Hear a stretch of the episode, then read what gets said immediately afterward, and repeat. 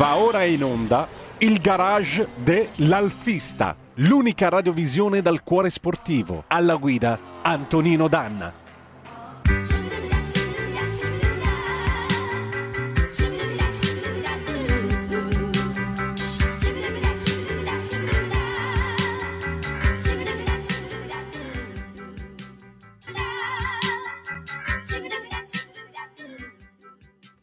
Radio Libertà, la linea va subito ad Antonino Danna. Amici e amici miei, ma non dell'avventura, buongiorno. Siete sulle magiche, magiche, magiche onde di Radio Libertà. Questo è il garage dell'Alfista. Io sono Antonino Danna e questa è la puntata di oggi, sabato 13 gennaio dell'anno del Signore 2023. 24, scusate, è la prima puntata dell'anno. Insomma, cominciamo. Vi ricordo, date il sangue in ospedale, serve sempre. Salverete vite umane, chi salva una vita umana salva il mondo intero. Secondo appello andate su radiolibertà.net, troverete tutte le modalità per sentire questa radio un po' più vostra, dai semplici 8 euro mensili della Hall of Fame fino ai 40 euro mensili del livello creator che vi permetteranno di essere coautori e co-conduttori di almeno una puntata del vostro show preferito con il vostro conduttore preferito. Banda alle ciance, io voglio salutare i nostri ospiti. Abbiamo con noi Maria Laura Luraghi, collegata al telefono, ma la vediamo in questa smagliante foto con questo bellissimo GT rosso. Poi ci dici, ci racconti un po' anche che cos'è questo GT. Buongiorno Maria Laura. Ciao, Maria Ciao Laura. Antonino, buongiorno, buongiorno a tutti. E con noi c'è con anche lui. Alex Cereda che vedete sulla sinistra dello schermo. Allora, eh, io saluto il nostro regista Giulio Cesare Carnelli. Giulio Cesare, io ho attivato la condivisione schermo. Se me la mandi in onda, cominciamo il nostro racconto, perché oggi noi re- commemoriamo i 50 anni dalla fine di quella che nel cuore di tanti alfisti è considerata un'epoca d'oro dell'Alfa Romeo. Perché? Perché io sono qua sull'archivio storico della stampa, questo è il numero di mercoledì 9 gennaio 1974. In prima pagina, nella, in fondo alla prima pagina, c'è questo titolo che vi leggo. Il contrasto riguarda gli investimenti dell'azienda nel mezzogiorno. Sette consiglieri dell'Alfa Romeo si sono dimessi.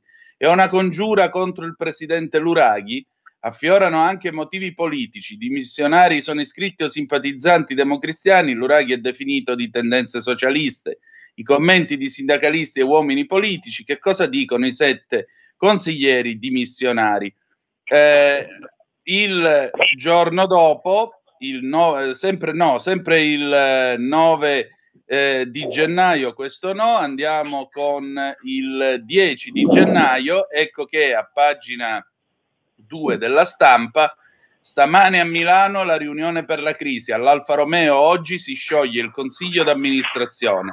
La misura è resa inevitabile dalle dimissioni di sette consiglieri su 13. Voci di boicottaggio della seduta per impedire al presidente Luraghi di far mettere a verbale eventuali dichiarazioni. Interrogazioni socialiste agli enti locali, a Roma incertezze sugli investimenti nelle trattative tra aziende e sindacati. Andiamo ancora avanti, arriviamo all'11 gennaio del 74, i sette dimissionari assenti alla, dalla seduta del Consiglio, l'Alfa Romeo affidata ai sindaci che indicano l'assemblea per il 24. Il 22 di gennaio poi la stampa dà la notizia che a presiedere l'Alfa Romeo in sostituzione di Giuseppe Luraghi sarà chiamato Ermanno Guani, tecnico settantenne con solida esperienza presidente della Fincantieri, la finanziaria dell'IRI per i cantieri navali. Nel giro di due settimane, insomma, come vedete dall'archivio storico della stampa, nel giro di due settimane termina l'epoca del presidentissimo, così l'ho, l'ho, l'ho soprannominato e Maria Laura non mi ha menato per avergli dato questo soprannome, ma è stato veramente il presidentissimo dell'Alfa Romeo. Allora ecco, Maria Laura, noi andiamo a ritroso nel tempo, riavvolgiamo la bobina, torniamo a 50 anni fa e la domanda che ti pongo nel commemorare appunto questi 50 anni è ma perché tuo nonno venne, venne allontanato dall'Alfa Romeo? Perché questi sette consiglieri si dimisero e se ne andarono? Allora, diciamo che mio nonno eh, ha avuto delle differenze di vedute con Venita il quale voleva a tutti i costi eh, che ci, fo- ci, fosse una un decentrare a Nuscol uh, l'assemblaggio delle... Eh, voleva in pratica il terzo polo eh, Alfa Romeo. E nonno trovava comunque la cosa non, eh, non economicamente saggia e quindi ebbe un contrasto politico insomma. Ecco appunto, pensate che tra i piani c'era quello di costruire qualcosa come 70.000 alfette ad Arese, eh, 70.000 l'anno e altre 70.000 a Pomigliano d'Arco. Pomigliano d'Arco dove purtroppo già la politica aveva messo mano, malgrado l'ottima idea, perché Pomigliano d'Arco è figlio del pensiero e dell'azione di Giuseppe Luraghi, quindi le premesse erano ottime, ma a Pomigliano d'Arco vorrei ricordarvi, questo lo diciamo anche per quelli che dicono che si stava meglio quando si stava peggio, eh, a Pomigliano d'Arco era già tempo di sabotaggi, era tempo di assenteismo, quindi l'idea era ottima, ma diciamo che qualcuno nell'applicazione dell'idea non è stato proprio all'altezza. Provate a immaginare 70.000 alfette fabbricate a Pomigliano d'Arco, cioè un modello medio superiore, che si beccano i sabotaggi come se, becca- come se, li beccavano le Alfa Sud. Io non oso immaginare. Alex, vedo che tu stai friggendo, vai, vai pure. No, no, ricordiamo, io fui testimone, testimone ah. dei sabotaggi di Pomigliano d'Arco perché lo raccontammo in più di una trasmissione con la, con la, con la scuola. Andammo a far visita, io allora ero studente, sognavo di fare ingegnere meccanico, poi nella vita ho fatto altro, ma ho seguito comunque una grande passione. Andammo a visitare Pomigliano d'Arco dove era evidente che fummo gentilmente minacciati, ci tolsero le macchine, io avevo una Super 8 e una macchina fotografica, ci tolsero le macchine fotografiche con la scusa che c'era un motore aeronautico che era una cosa vecchia, messa lì su, un supporto e non si poteva fotografare, eccetera. Quello che combinavano. Poi in mezzo c'erano pentolini, roba da mangiare, eh, insomma, alla fine, alla, a metà della visita ci cacciarono fuori, ci tennero dentro uno stanzino e poi ci cacciarono fuori. Comunque, invitiamo il lettore a ritrovare quella puntata o eventualmente facciamo una rinfrescata su Pomigliano d'Arco perché avrei altre cose da raccontare. Il discorso, secondo me, attenzione, è stato un discorso politico. Pomigliano d'Arco fu impossessata dalla politica, da una sì. politica estremista. Come tutti gli estremi, non c'è un equilibrio. Luraghi, il presidente Luraghi, eh, era un socialista. Ricordiamo che a quel tempo dire socialista era più essere dalla parte dei liberali che dalla parte estrema e anche i democratici spesso non trovavano una linea di confine proprio perché la democrazia in quel periodo tentava e poi purtroppo Moro ne, ne, pagò le conseguenze una mediazione a sinistra quindi al di là del discorso politico del, terzo, del discorso tecnico commerciale del terzo polo, c'era una, um, un discorso politico che giustamente il presidente Luraghi, coerente con le sue idee, non ha accettato. E certo. ha pagato non solo Luraghi, abbiamo pagato tutti perché abbiamo dist- iniziato la distruzione dell'Alfa Romeo, che è andato a finire in mani da chi è andato a finire, abbiamo ancora prodotto, dico abbiamo perché sono italiano, ne sono fiero e per me l'Alfa Romeo rappresenta anche la mia vita, la mia, la mia Italia, prodotto delle auto di qualità, ma è iniziato lì il decadimento. Perché è andato via, cacciano via, diciamo l'altra volta, un, un, un umanista, un uomo completo, un uomo che ha studiato e, e, la scrittura, la poesia, i quadri latini, per inserire gente che pensa solo al vil denaro e difatti l'Alfa Romeo ha smesso di essere quella che era. Su Pomigliano d'Arco ci vorrebbero dieci puntate a ricordare nuovamente cosa hanno combinato. E io immagino quest'uomo che dopo credo 15 anni circa. Eh sì, 14. Si trova messo alla porta, non mi piace neanche questo termine, non mi piace, comunque, messo alla porta facendo, avendo, avendo creato, avendo um, prodotto migliori, il miglior periodo delle, delle, dell'autovettura Alfa Romeo e portando l'Alfa Romeo ancora più in alto. Quindi come ringraziamento, ed è qualcosa che a tutti noi dispiace, è stato allontanato, insomma, Maria Laura, senti, qualche giorno dopo questo blitz del 10 gennaio del 74, tuo nonno parla con Enzo Biaggi, questo per dire il livello e l'importanza del lavoro che egli svolgeva, e dice con rammarico io avrei sperato di restare qui ancora qualche anno, avrei sperato di uscire in maniera molto più morbida, invece mi è stato riservato questo trattamento. Allora ti chiedo, proviamo a fare un what if, eh, una sorta di ucronia. Che evoluzione avrebbe potuto avere l'Alfa se tuo nonno fosse rimasto ancora qualche anno al timone di Arese? Ma sicuramente l'evoluzione ci sarebbe, ci sarebbe stata, il problema è che il nonno è stato proprio defenestrato e quindi eh, io penso che Fiat non avrebbe poi acquisito Alfa Romeo se nonno sarebbe stato ancora ai vertici.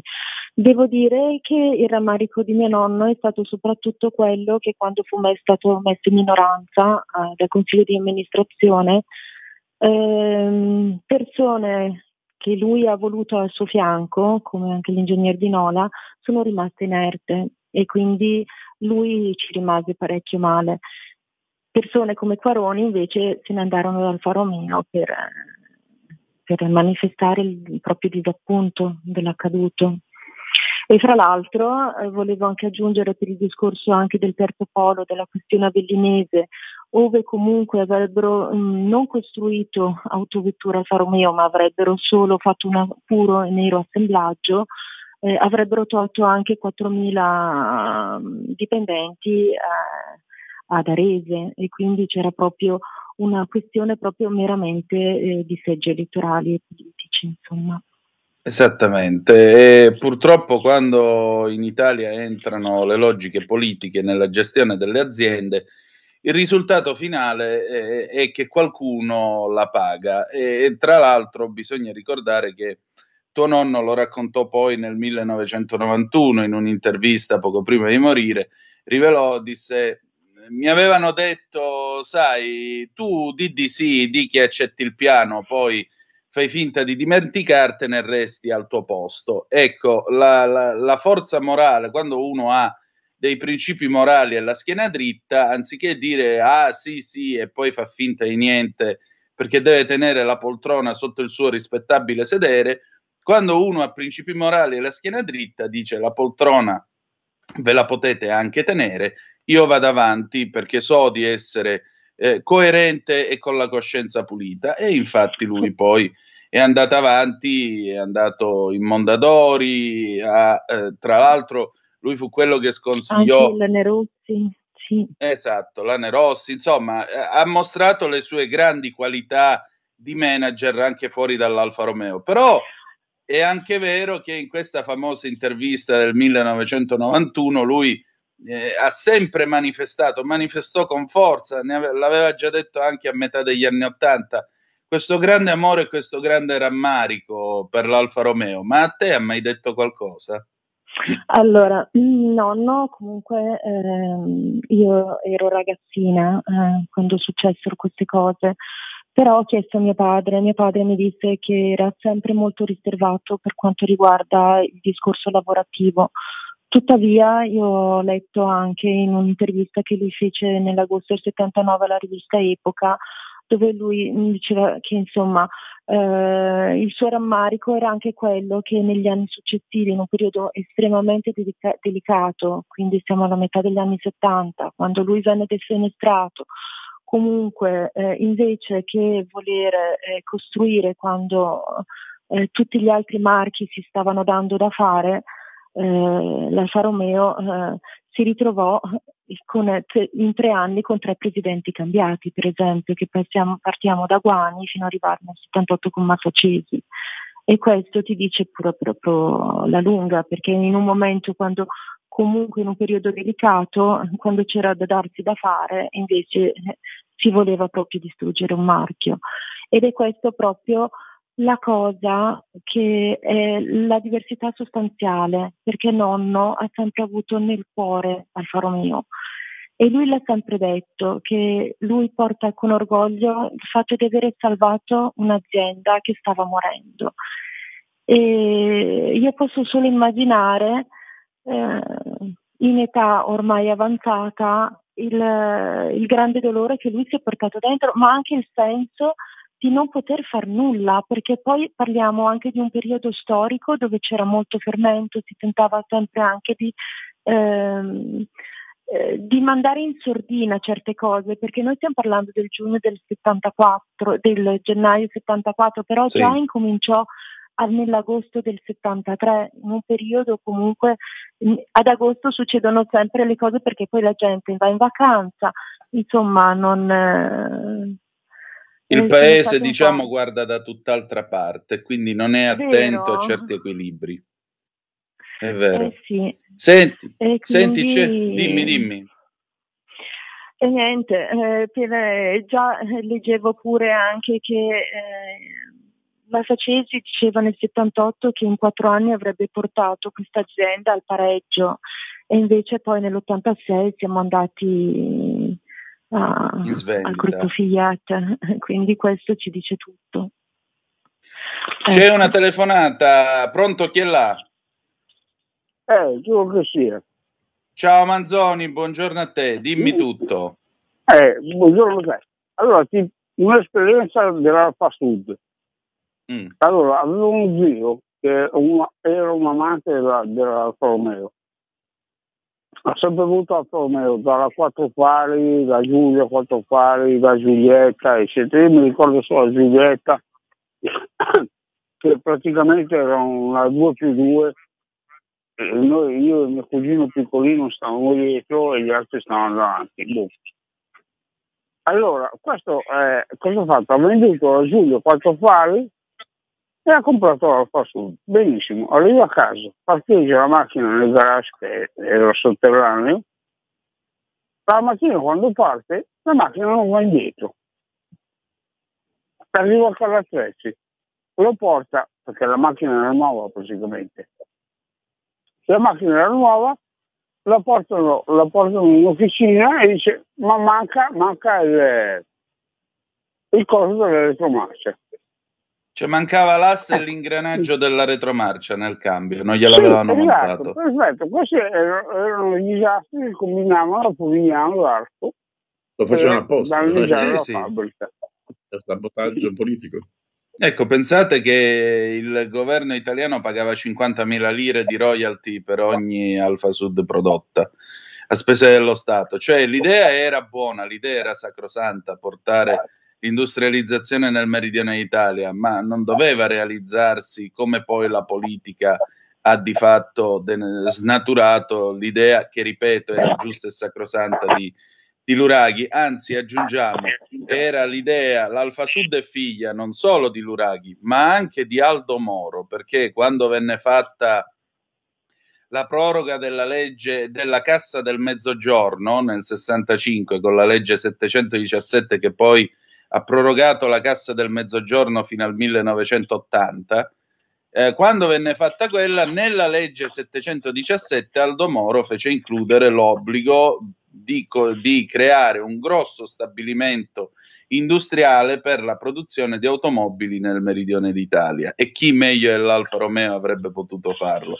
Comunque, eh, Maria Laura, senti, noi ci avviamo ormai alla conclusione. La domanda finale, ma mi pare che tu abbia già ampiamente risposto, è proprio questa. Questo è stato quindi l'inizio della fine dell'Alfa Romeo a guida IRI. È stato questo il piano inclinato che ha portato poi alla vendita nell'86?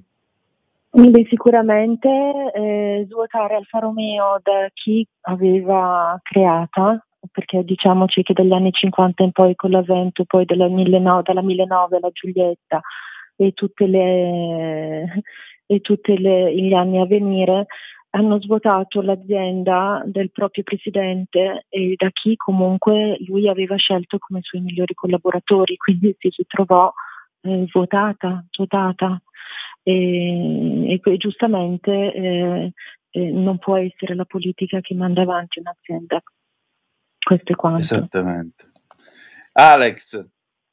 Guarda, io in questi casi mi chiedo sempre, quando analizzo la vita di, di piloti, eh, di responsabili, di chi ha vissuto il, mo- la, il momento d'oro dell'automobilismo, cosa sarebbero diventati se, puntini puntini. Il eh. presidente eh. Luraghi senza il eh, complotto, perché ragazzi è stato un complotto politico, comunque vedi, tu hai citato a conferma Moro, quindi la direzione è quella. Cosa sarebbe diventato? Dove avrebbe portato l'Alfa Romeo? È quello che mi chiedo anch'io. Rispondere. È un dubbio, è come i grandi piloti. Purtroppo molti ci hanno lasciato prematuramente uno pensa cosa sarebbe diventato se. Ecco. Ma anche perché eh, noi parliamo anche di questa Alfa Sud che ha avuto dei problemi comunque eh, notevoli eh, sia dal punto di vista eh, del proprio ehm, eh, a livello sia anche eh, politico e a livello però dopo due anni è stato defenestrato nonno, per cui non ebbe, cioè era ancora in un'azienda in rodaggio. Era, certo. era, impensabile aprire un terzo polo ad Avellino, non aveva assolutamente senso. Poi secondo me poi è stato aperto negli anni 80, 83 può essere. Sì, il Prato La Serra dove, dove si faceva parte festa, dell'assemblaggio no? dell'Arna. Esatto, esatto mm. sì, l'Arna. E quindi... Ma, Maria Laura, senti, chiudiamo invece con un tocco di colore rosso alfa. Sto bel GT rosso a cui mm. sei appoggiata, che cos'è? È una bellissima Giulia Sprint GT veloce, 105-36, con un bellissimo cofano con lo scalino, eh, derivata dalla Sprint GT. Eh, è un'auto eh, da collezionisti, eh, bellissima. è proprio è proprio rosso, rosso Alfa Romeo, di quello che ci fa ricordare ancora la casa del Biscione gloriosa. E meglio non si poteva dire, mia cara. Alex? sì. Eh, nulla, io l'ho, l'ho avuta, ci ho anche corso, la mia era del eh, 65, sta ancora in giro. Eh, è un'auto straordinaria, forse il simbolo, non dico in assoluto perché la Romeo ha prodotto sempre macchine bellissime, la GT insieme alla Giulia è un'auto che ho nel cuore di cui sono follemente innamorato. Se devo ecco, rappresentare in un modello l'Alfa Romeo, senz'altro la GT è tra i miei preferiti. Beh, sapete anche che qua in questa trasmissione il conduttore è alfista ma di rito alfettista, per cui sapete che esistono queste due correnti religiose nell'Alfa Romeo. Ci sono quelli di credo giulista e quelli di credo alfettista, perché eh, quindi eh, diciamo che eh? non mancano Perché... le discussioni. Di, di Maria Laura. Da, eh, anche i giuliettisti, perché diciamo che anche la Giulietta è entrata nel cuore di tanti. Ecco, Proprio... sono diciamo tre scuole religiose che si affrontano spesso e, Beh, volentieri. Diciamo che la Giulia poi è l'evoluzione della Giulietta. Prese... Però... E tu di che rito sei? Giuliettista, giulista o alfettista? Eh, io, la mia macchina è una bellissima Giulietta prima serie, perché lì è proprio la nascita, la rinascita dell'Alfa Romeo e quindi eh, poi una vettura proprio che nonno provò lui personalmente, ehm, insomma è un, è, un, è un punto di partenza, è una rinascita. Quindi... Ecco, la prima Alfa Romeo che mio papà ha comprato nel 1963, 61 anni fa, fu una Giulietta T. Quindi... Eh, sì, Ricordiamo, sì. vabbè lo sanno in tanti, qualcuno fa finta che non lo sa quando mi trovo a parlare con eh, appassionati di altri marchi, che la mamma delle auto nel mondo non in Italia, è stata l'Alfa Romeo delle auto sportive. Senza ah, Romeo non sarebbe stato né, la Ferrari non sarebbe esistita, innanzitutto così come tutto quello che è seguito. Però chi ha insegnato al mondo intero a costruire le auto da competizione è stata Alfa Romeo, con buona pace di tutti. E con questo direi che possiamo chiudere perché si sono fatte le 10. Allora io voglio ringraziare Maria Laura Luraghi per questa bellissima testimonianza perché abbiamo reso omaggio ancora una volta a un uomo eccezionale, ovvero sia il presidentissimo perché merita questo titolo Giuseppe Luraghi. Voglio ringraziare Alex Cereda e noi ci ritroviamo il 20 di gennaio, sempre alle 9.30, sulle magiche, magiche, magiche onde di Radio Libertà. Grazie per essere stati con noi e ricordate che malgrado tutto, the best is yet to come, il meglio deve ancora venire. Tra poco Tax Girl con Giorgia Pacione di Bello. Vi hanno parlato Maria Laura Luraghi, Alex Cereda e Antonino Danna. Buongiorno. Avete ascoltato il garage dell'alfista.